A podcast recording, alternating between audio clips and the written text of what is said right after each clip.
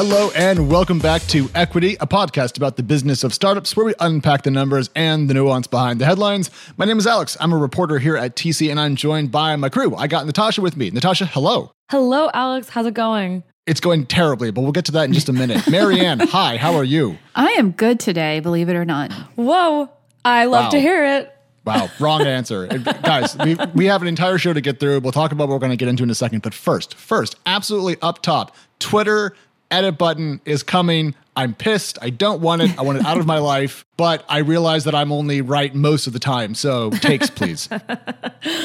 My take is that I, I actually didn't even know that there was a new update on the edit button saga because I feel like it's that update that like keeps getting teased on April Fools when Twitter Blue got launched. And now I'm like, I don't even care. I'm sorry. I don't. Marianne, what do you think? Yeah, I'm I'm kind of in the same boat to be honest. And right now it's kind of like the way we've been editing our tweets is to delete and then redo the tweet, right? But the weird thing about Twitter I've noticed is even if you delete a tweet, it somehow still exists sort of. Like I've still seen tweets like I'll click on something and it'll say, "Well, this tweet has been deleted," but you could still see it, so it didn't really get deleted. Do y'all know what I'm talking about? I do. I do. Okay. Lag, a lag for Anyway, sure. yeah. So I, I don't know. Whatever. I mean, it's all a show. Oops. Wow, That was fast. right out the bat. See, Good morning, to- everyone. when you listen to equity on your podcast, you know, app, we have edited out all the profanity with bleeps or, or intelligent cuts. On the live stream, you get you get all of it. yeah. it's incentive. Yeah, you know what's great though is people like a raw equity performance, a non-edited equity performance. They like the real thing. Ooh. Just like they prefer unedited tweets, which are much better than this crap we're gonna have now.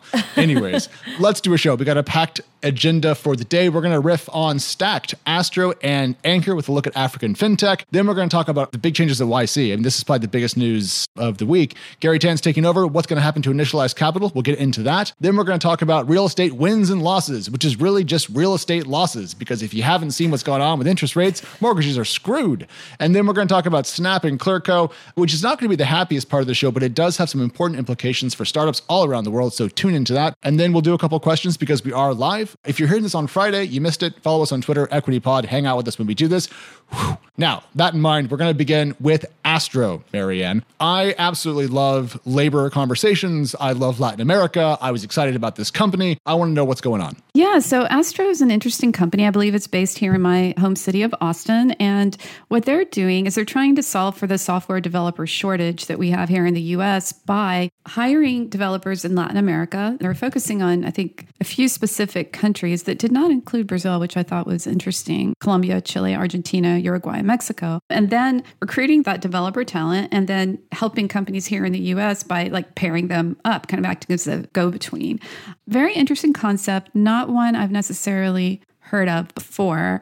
One thing though that I also found interesting about this company is they claim to be profitable hmm. and also they really they claim that they're not exploiting these workers because I think that was one of the first thoughts, right? When we think about outsourcing and, Yeah. and we're like, are they getting exploited? Well, then they vehemently denied that these workers were being exploited. It's a super team based approach to the conversation of outsourcing. And this was like one of those startups that can only exist a few years into remote work and companies being comfortable and knowing the intricacies of hiring global talent. Cause I don't know if you guys remember, like VCs used to come to me and be like, actually, our portfolio companies are being really flexible and are hiring people across the world. And like that was news Yeah. in a way. Now I'm super numb to it. So this, I think, was just one of those stories you read and you're like, damn, things have grown. On the exploitation front, though, Marianne, I was super surprised to see how Astro is kind of trying to quote de-risk mm-hmm. a little bit of this. Like I saw in the story that they're using surveys to collect various performance metrics from engineers, combining them with a personality profile, mm-hmm. which is a huge question mark. All in the end, giving an engineering score to show like sophistication mm-hmm. of the team. So it's it's so subjective. It, it seems Yeah. like a headache,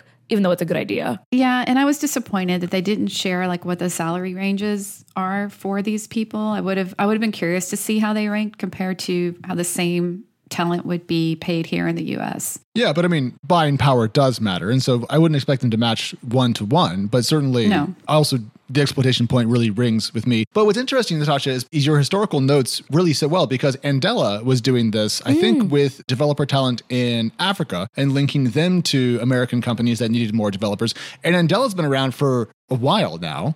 And there's actually another company called Volley that's doing the same thing with African talent, but in the sales space. They're essentially creating pools of SDR talent, which is kind of the people that sit below AEs in a sales org. And so there's now three companies that we've kind of mentioned on the show or know about that are doing this kind of talent connection. And I wonder if it's going to do as well as people hope, because there does seem to be a retrenchment away from mm-hmm. remote work flexibility, especially at the major tech company level. And so I'm hopeful that these do well because I want people to have access to opportunities. But I wonder if the market winds are actually blowing a little bit now the other direction. International operations are kind of like the first, as we'll talk about later, to get questioned or cut. Just like there's a reason why people want those roles to be flexible. And that is mm-hmm. really uncomfortable too. So there's so many like actual like scaling questions for this company. Yeah, they said that they're, I mentioned earlier, profitable, cash flow positive with 17 million in annual recurring revenue from a customer base totaling 47 companies.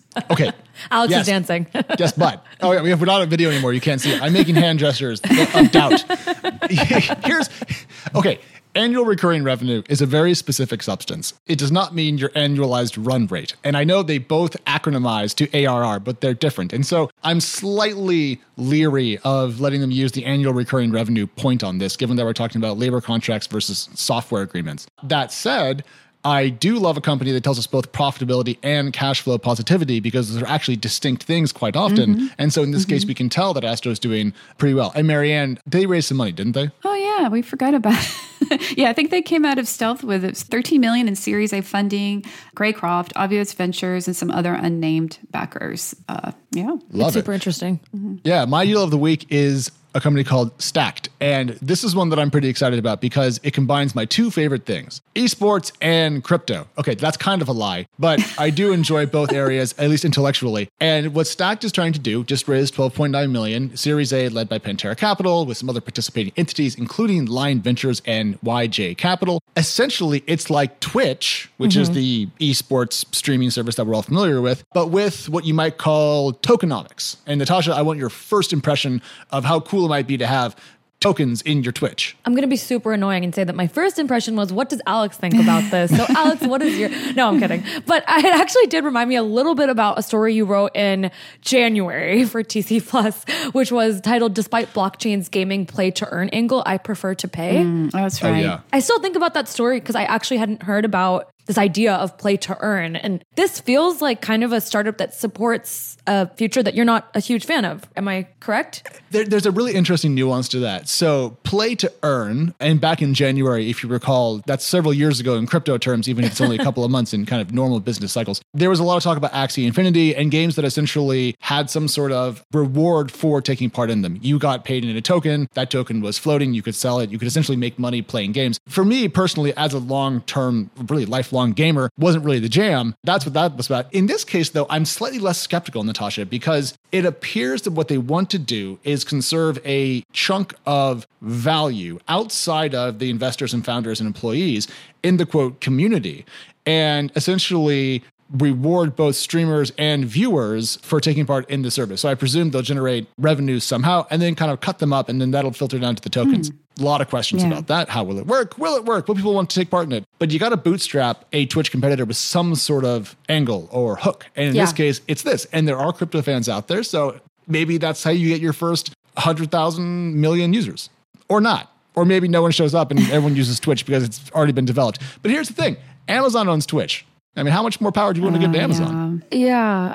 I think one thing that popped up in the story was the users don't need to be crypto savvy in order to use it, which I think is like we're seeing now so many crypto companies claim that. How optimistic are we all feeling? Because even learning about the company, the word tokenomics can be pretty difficult for someone to just be like, oh, yeah, yeah, yeah, of course. I know what that means. BRB. Yeah, right? I don't know. I saw that and I was like, I have my doubts because I think someone who's not crypto savvy is not going to be drawn to this anyway, right? Okay. Yeah. And here's a question that I have How many people are crypto savvy? Because in our little world of Twitter and tech reporters and entrepreneurs, most folks have at least some level of knowledge. Sure. But I was checking NFT monthly sales data this morning because I'm the coolest kid around. And I was a little surprised to see how few active wallets were driving essentially the bulk of mm-hmm. NFT transactions. It's like 150K wallets, I think, on OpenSea on kind of a week to week basis. And if that's wrong, it's because my memory sucks. Sorry. But check it out on Dune yourself. It's not that many people. Yeah. And so if this does end up only being really for the crypto savvy or the crypto interested, then it's doomed. But if it can find a way to take a flavor of crypto and bring it into a product that we know works, it could be a way to actually have what people have been looking for for a long time, which is an on ramp to crypto that isn't super hard and doesn't get your wallet taken.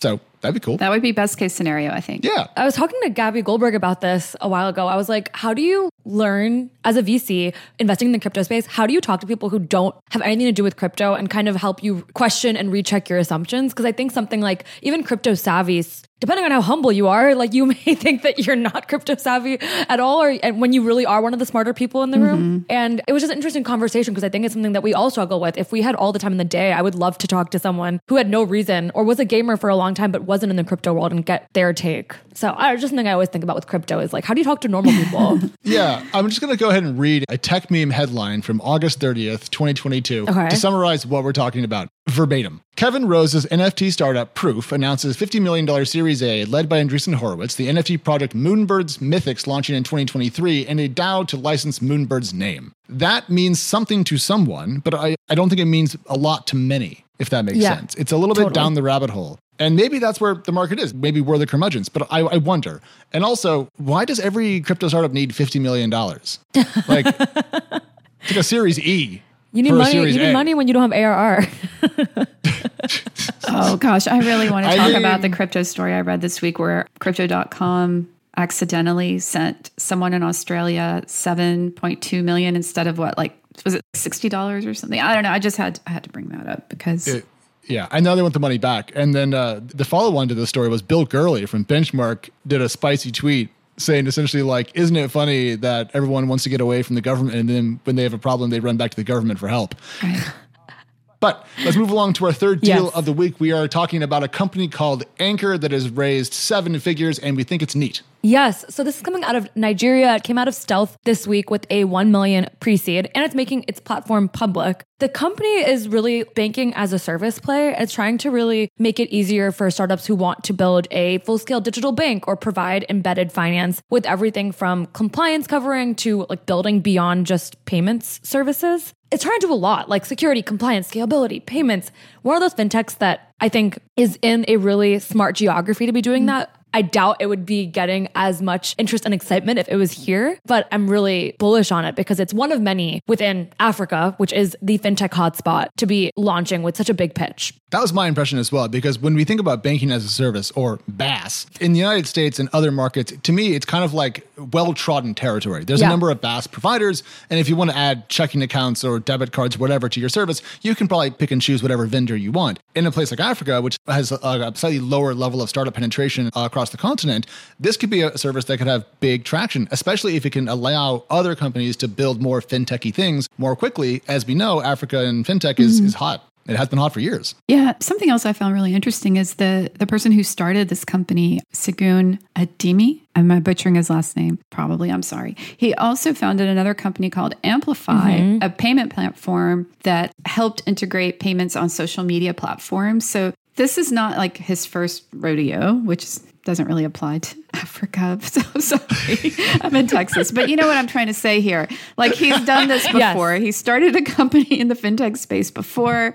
It looks like he had some success with it when it got acquired, right? A few years ago. So starting over again with this BaaS company. And I, I think there's a lot of potential. Agree with you guys. Yeah, Marianne, I totally, well, one, love the rodeo mention. We need more Texas from you on this show. Am I right, oh Alex? Oh, God. I mean, as someone who was in 4-H for a long time and has been to more county fairs than I went to imagine, and my sisters actually were in a, I think, a donkey riding competition at one point in time. Oh my God. I'm all all in favor of rodeos, but I do think we need to come up with a, a technology and startup focused equivalent. Like, this is not my first down round, or this is not my oh. first right sizing, or you know, this is not my first.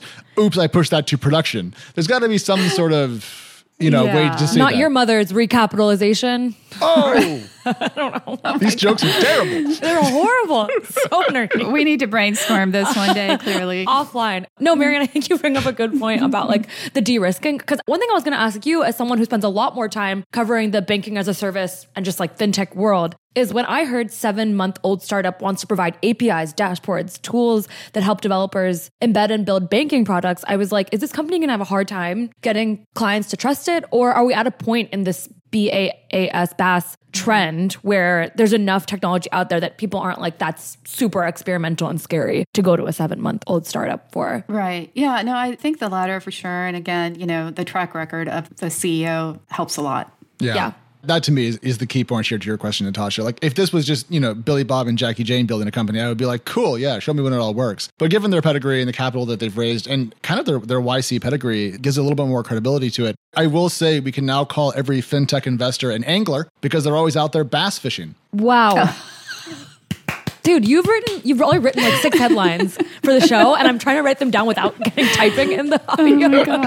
I promised I would bring all the posting because you. you have been under the weather. So I appreciate it. awesome. Let's pivot though. The YC mention was my attempt at a segue because there's quite a lot going on in YC land. First of all, Natasha, what's happening next week and what was the big YC news most recently? Yes. So next week is demo day. It is the first demo day since YC went back in person through the pandemic. Smaller batch, lots of fun tensions, and equity plus TC plus plus TC will be all over it next week. But of course, a week ahead of time, YC gave us kind of their biggest news in years, which is that Garry Tan will be the new CEO and president of Y Combinator starting January 2023. This is one of those times where Marianne's Slack message woke me up to jump on the breaking news with her, Marianne. So you, was you, that? you started that draft. So tell us about what's going on. Oh, okay. I didn't realize I woke you up. Sorry about that. And no, Um, in a good way. I was like, thank you for messaging me. It was not casual. like how could I almost texted you? You know, I was like sitting there. Do I text? Do I not? I don't know. Um, but anyway, yeah. So we woke up to that Monday morning. I was like, oh, whoa, am I reading this right? I, I didn't expect this. Now, Garry Tan becoming president CEO of YC is not as out of left field as you might think. He actually was a partner there, right? Like many years ago, he was a YC founder in 2008. But as a partner, he was like I think almost five years. He funded a bunch of companies, hundreds, worked with like a thousand founders. So, as you put so eloquently in your headline, this is kind of a full circle moment, right, for YC, uh, Natasha? It totally is. I mean, he really is someone I've been following since starting to report on early stage venture because as the co-founder of Initialized with Alexis Ohanian, who also stepped away, which we'll get to later, I feel like Garry Tan is really synonymous with like content about her early stage startups and it's been pretty like present unlike the previous president of YC Geoff Ralston he he took a much quieter approach to the position and so it's also kind of cool to see a new kind of energy taking the helm Alex what were your first reactions to seeing a new leader Well, I was a little surprised it wasn't Michael Seibel. yeah We've had Michael Seibel on the show when he was, I forget his exact title at YC, but I, I thought of him at the time as essentially the head of YC. We've had Garry Tan back on the show in at least 2018. We did a live show at Disrupt SF, and that was back when he was at Initialized Capital. I've interviewed Geoff Ralston, and we've had Sam Altman on the show and Alexis Ohanian. So essentially, you know, I've met Sam Altman, we've had Alexis on the show. So we've had Okay. most of these people around us. Impressions about this? I mean, Garry is an obvious candidate for the role given his focus, history, and I would say in market reputation. yes cloud Yeah, cloud. Cloud's a good word for it. To me, the question really wasn't why him at YC. It's more like what now initialized. That was my take because mm. frankly, mm-hmm. initialized capital has scaled to something like I think a total of like more than three billion in AUM, mm-hmm. which is a simply enormous amount of money. It's it's a success in its own right. And so to step mm. away from essentially a job you could keep until you die into a more difficult job is a choice and one that made me sit back and kind of rethink my own priors a little bit. Yeah. I want to talk about Initialize. I want to spend one more second on the Michael Seibel point because I had the same reaction when I first saw this. Because, you know, he used to be the CEO of YC's Accelerator. YC also has a bunch of other parts to it, but its Accelerator is obviously its most well known. They did a reorg where there were no, like, no double ups on CEOs. And so then he just became managing partner of YC's early stage, if I'm correct. So, I mean, YC did say that Michael Seibel's role will not be changing along with other people due to Garry Tan's move. Because sometimes when new executives are appointed, you do see a reshuffling of sorts. For now, we don't see anything. But I will say, like, Seibel is synonymous with that accelerator. And so I'm definitely watching, watching him to see what, what's next for him and mm-hmm. how a new president and CEO would either impact his role or, you know, give him bandwidth to do something else. Well, now Michael Seibel should do a hostile takeover of initialized capital.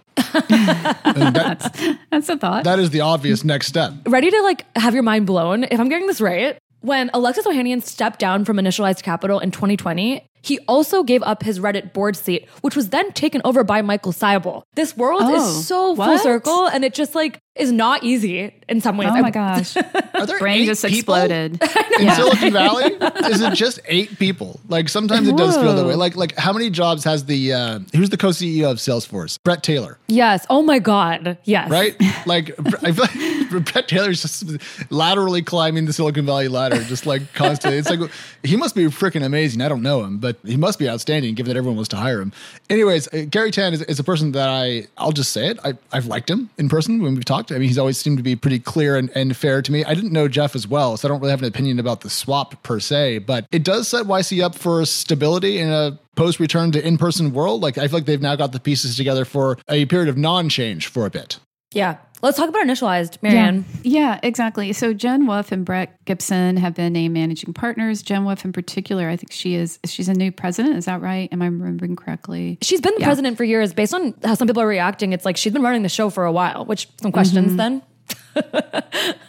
So this is supposedly just more formal. Yeah. This is like a formalization of what she's basically been doing behind the scenes for a while. So that yeah, that's a whole other topic of conversation that we won't get into right now. But yeah, very curious to see what's next for Initialized. They've had a lot of successes. Clearly they've scaled as you pointed out, Alex. But the two, we had Alexis, we had Garry, and now neither are really like active day to day anymore. Alexis is no longer he's no longer even on the board. Is that right, Natasha? Didn't we just find that out this week? Yeah, yeah. When he was stepping down, I believe it was Garry Tan who said that Alexis will remain on as a board partner, meaning that he will continue to serve on the boards of initialized companies that he invested in. And then this week when we wrote the story, we actually got a something disguised as a correction, which was actually just news, which was they said mm-hmm. that he's no longer a board partner. Alexis is no longer a board partner. So I think there's like a follow-up story there. Definitely some, something behind the scenes. For folks Yeah. who don't know, what is a board partner? And just to be clear, it's B O A R D, not B O R E D. Maybe he was so bored that he's no longer a board partner. It, it's just someone who continues to be like, it's one of those like venture advisor or like executive chairman roles where it's like you are lightly in touch with your company that you have left or your firm that you have left and you carry some sort of responsibility with you. I think Alexis is formally stepping away. Maybe I'm completely hypothesizing here. Maybe it was due to conflict of interest with 776. Yeah. We don't know how Garry Tan is going to handle that conflict of interest when he is president of Y Combinator because, I mean, yeah, we're still waiting for some big questions to be answered about conflict of interest here. This is not casual. Mm-hmm. If Initialized Fund is still not fully invested, Garry Tan becomes CEO of YC. What happens? Here's the thing though we in the journalism world are very allergic to conflict of interest. In the business world, conflict of interest is often just called synergy or knowing people. Mm-hmm. And mm-hmm. That's so true. it's a different it's a true. different game you know like it, it's not the same set of rules that we have in journalism and that's fine because they're different you know domains of work. But i think when we, we consider conflict of interest it's this big terrible thing versus initialized in yc might say hey cool now we have even closer ties with a fund that was built to be the seed fund that yc founders wanted. Maybe this is going to lead to some positive collaboration you might say. But Let's go ahead and move on because there's quite a lot to talk about. And Marianne, you wrote a very sad post over the weekend entitled Burn Baby Burn Real Estate Focused Fintech Startups Feel the Heat. And I read this and I was like, this is going to be all good news. And then I was surprised when it was not good news. So what's going on? Right. Well, the burn reference burning lots of cash, which I wrote about two real estate fintech focused startups last week that have done just that, including one whose name that we've all been trying to figure out how to pronounce and we've decided on Reali. Reali? Yes. Reali. Okay. So this company last week is a buy before you sell startup, raised $100 million a year ago, announced last week that it was beginning to wind down operations, shutting down and laying off. And so you know, this kind of just blows your mind when you hear companies raising that much money and then a year later, like, oh, sorry, didn't work out, you know. So I heard from sources that the company was burning through lots and lots of cash, was in debt, and desperately trying to like sell the business at least or parts of it.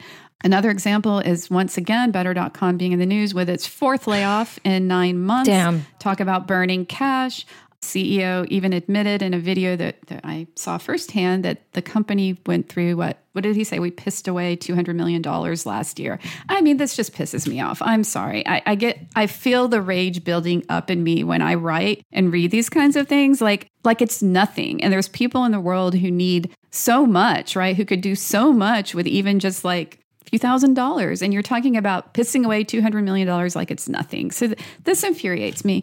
Now, I would like to point out though, the whole real estate sector is not down in the dumps right now. There are some real estate focused startups that are doing well. I wrote about one this week called Landa. And what they're trying to do is like a fractional real estate Oh, ownership yeah. where they're giving people a chance to buy into rental properties for as little as $5. We had another one of those this summer called Arrived. Jeff Bezos backed that one that their entry point was $100. And it just it raised like $25 million earlier this year. I think was it Rita that wrote about prop seller in Singapore. So, I mean, the real estate sector is not like all doing badly, but the ones who are are clearly like going through cash like it's nothing. And it, it seems, Marianne, that it's any company that is involved with the buying and selling of the, consumer real estate. What's that called? Home Home buying. buying. Yes, Yeah, that's that yeah, thing. I mean- regular folks buying houses. That's not a good place to be anymore. Interest rates are up. Right. Mortgages are down. Refinances are in the toilet. And this is why people are talking about, you know, the cash burn we're seeing at Compass, for example. Yeah.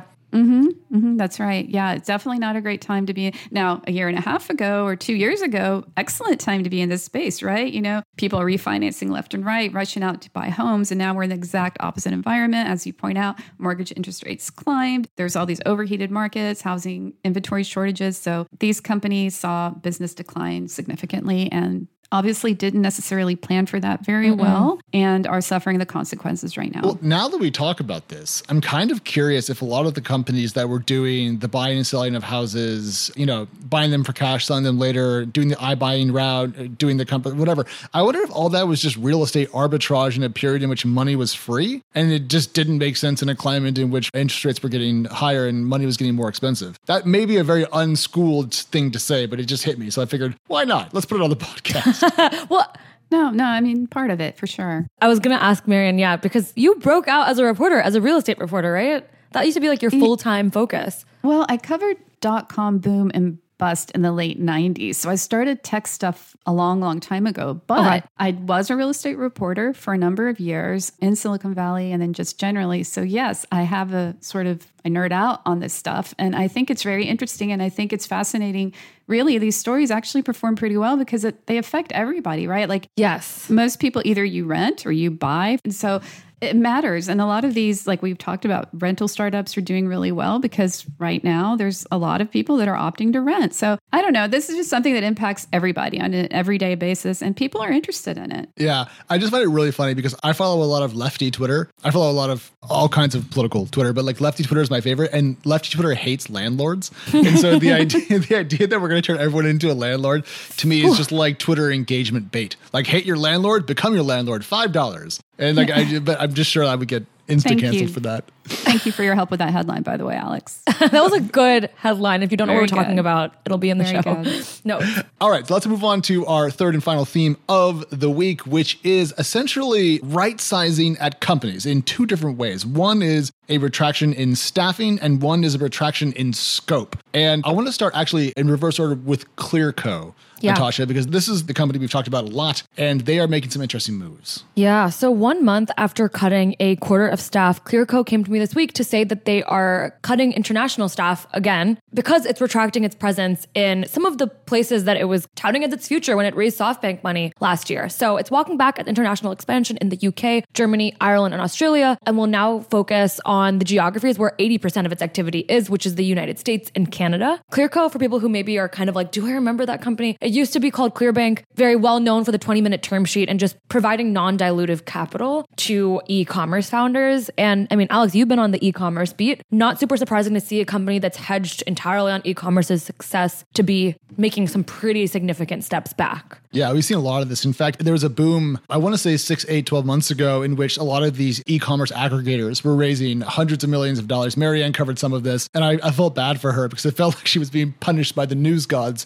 And they were essentially, Thrasio, right? Is that the name of the one that, yeah, that was one of the bigger ones. Mm-hmm. I mean, but they were a number. It wasn't just Thrasio. They were raising so much money, Marianne. Right. There was a lot of them. And how are they doing? Well, the answer is, you know, not particularly well.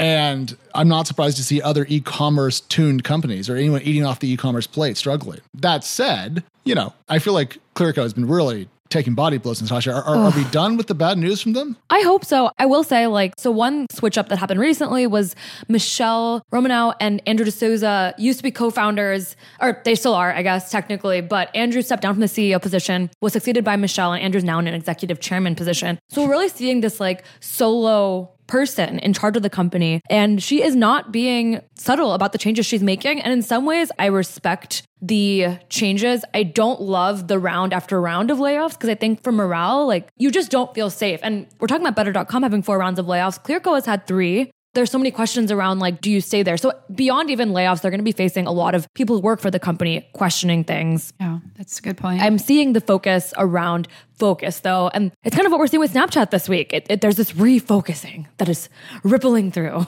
yeah, yeah. So you guys remember when Snap debuted that really cool little drone called the Pixy yes. that was going to like follow you around and take pictures of you and stuff? And I was like, oh, this is really cool. It's you cute know, it, as hell. It's creepy though. Anyway. Okay, never mind. All right, well that's that's two yeses and a hard no from Marianne. Diversity of opinion. We love it. Yeah, diversity. All right, Marianne, why is it creepy? Uh, I, we don't have enough time to get into my thoughts. All right, fair enough. well, anyways, the good news for Marianne and everyone who thinks like her is that they are reducing their overall product footprint. Uh, the Pixy is out. They're pulling back on some original content, and essentially they're seemingly just focusing and this news came from Snap, the parent company of Snapchat, Snap, comma, a camera company, because they did an investor update inside of which they announced enormous layoffs, I think about 20% of their team. And I read through a bunch of this, and the gist, and Natasha, is that their growth is slowing down. They're unsure about the macro environment, and they are essentially making a hard right turn towards increased profitability. Yeah it's like kind of like the end of experimentation for Snapchat or for Snap right mm-hmm. now. And it's it sucks because we a few weeks ago, I would say more in July, we saw lots of rounds of 20% cuts, so much that it kind of became like a rule of thumb in a way where all these big companies had to mm, cut. That's right. Yeah, a quarter of staff. And this time, I think it's one of the biggest layoffs we've seen over the past six weeks. It impacted thousands of people. Mm. And one of the smartest people I know got, got cut as part of this. And I was really bummed because I think obviously really smart people are in the experimental units and it was team based. It wasn't like caliber quality based. Mm-hmm. Yeah. So just painful to see. I think we had a really good story too about Zenly, Zenly specific right. shutdown. Yeah. And we talked about Zenly on this show. I think it was back in May. I remember we had a lively conversation about yes. this. Like, what was it a social mapping company that Snap had purchased, but was still sort of running fairly autonomously as I understood it. And now it's being shut down. Is that right? Uh, or at least deprecated to a large degree, which is good news for Felt, the mapping startup that Can runs. If you don't yes. follow at Can on Twitter, really fun guy, writes The Margins. So, you know, plus one, minus one on the mapping front. But did you guys see the news that they're going to be working a little bit more on, I think it's Snapchat Plus, which is kind of their oh. subscription thing? Yeah. Oh. And then there's news that Facebook is also trying to kind of get in on that action. And I, I think we're essentially seeing some major ad based businesses trying to pivot more towards recurring revenue from their users. It's almost like TechCrunch to a degree. Maybe we were early. All the pluses. It's so weird. Pioneer. To see it happen. Like, it's like always been true, right? Like we've always known that that's more stable. And so it is sad to see it have to bare its teeth so dramatically, like Snapchat shutting all this down and impacting international teams. And yeah, yeah, it's weird. Lots of questions. Looping back to the top of the show, we were talking about the Twitter edit button to kick things off. And I think if I read the news correctly, and I know this is just kind of coming out today, so we might be slightly wrong, but I think the edit button is going to be constrained to Twitter Blue users. And Twitter right. Blue is essentially Twitter Plus, if you want to think about it that way. It's the thing you pay for. I pay for it because I'm a Twitter addict. But I, I wonder if we're going to really start to see pretty much every social network pivot away from purely ad based revenues, more or less, towards subscriptions. And I wonder what that's going to do to the overall model. Because if it's not ad based, then impressions matter less. And so the activity matters less, which means that engagements can be measured differently. And that could rewrite the rules for startups and big companies alike in the social media space. So food for thought. But that's kind of where my my head's at on that. Yeah. Yeah it requires a lot of work. So I'm a little dubious to see people like completely re- reinventing the wheel. But I hear what you're saying. And I feel Amanda Silberling from our team like knocking on the equity Zoom chat to talk about this. So we yes. should talk about that. we, we should. And there's one thing that I've learned helping with TC Plus in the last six months is that it's very easy to build a large bucket of recurring revenue. Nothing simpler. Churn's never an issue. You don't have to worry about pricing and packaging, international taxes. No. it's a laugh. none of it. It's a breeze. yeah. I haven't lost half of my remaining hair. Okay, we have to stop. But first, we have to do uh, a very short promo. Disrupt our flagship event. San Yay! Francisco this October. Woo! We're all going to be there. And we can say that Equity drum roll please, will be live on stage. Yay. I think it's either the opening or closing day. The opening. It's, we're the opening opening the day. whole conference. There's Oh not going to be any pressure. I'm going to literally cry when I see both of you. I can't wait. Should we not see each other till on stage? Like, should we do like a first look? Oh my gosh, I, that's so much pressure on me sartorially. So sorry. so sorry. Oh my god, we're doing it. Also, it. is, is anyone else like working out more so that way when we see everyone else at Disrupt, we don't look, you know, not our best? Is that just Now me? I will, okay, just just me. Natasha, you ran a half marathon recently. Pipe down. Right. No, I just can't wait. oh my god, we're doing a first look, I guys. can't wait to see all of y'all. oh my god. Anyways, there's also a, a promo. So if you are coming to Disrupt and haven't bought a pass yet, you can use the code equity, all caps. I think it saves you 15% off. So do that if you want to save some money and you make us look good internally, which is never a bad thing. Yeah, so Disrupt's going to be an absolute bop. I'm hosting the TechCrunch Plus stage, and I know you guys have a lot of stuff on the TC Plus stage. And then there's also the Disrupt stage, the other main stage. It's going to be huge, is my impression. It's Hell the yeah. first disrupt in three years. It's going to be amazing. The first in person Disrupt in Yeah, three in years. person. Sorry, in Yeah. person disrupt in three years. So I can't wait. Serena Williams will be there. Alex Wilhelm will be there. or what else could Such you a- want? That felt like an insult. Like Serena Williams is coming. The piece of gum on the bottom of my shoe is coming. Like it's like what a come down. No, but it's gonna be it's gonna be a blast. We're planning some cool stuff. I'm looking forward to it, and I'm looking forward to uh, quarantining when I get home, so I don't give my pregnant spouse COVID. All right, that's all we have for today's show. Now we're gonna shut up and talk to our producers. Bye, everybody. Bye. Bye.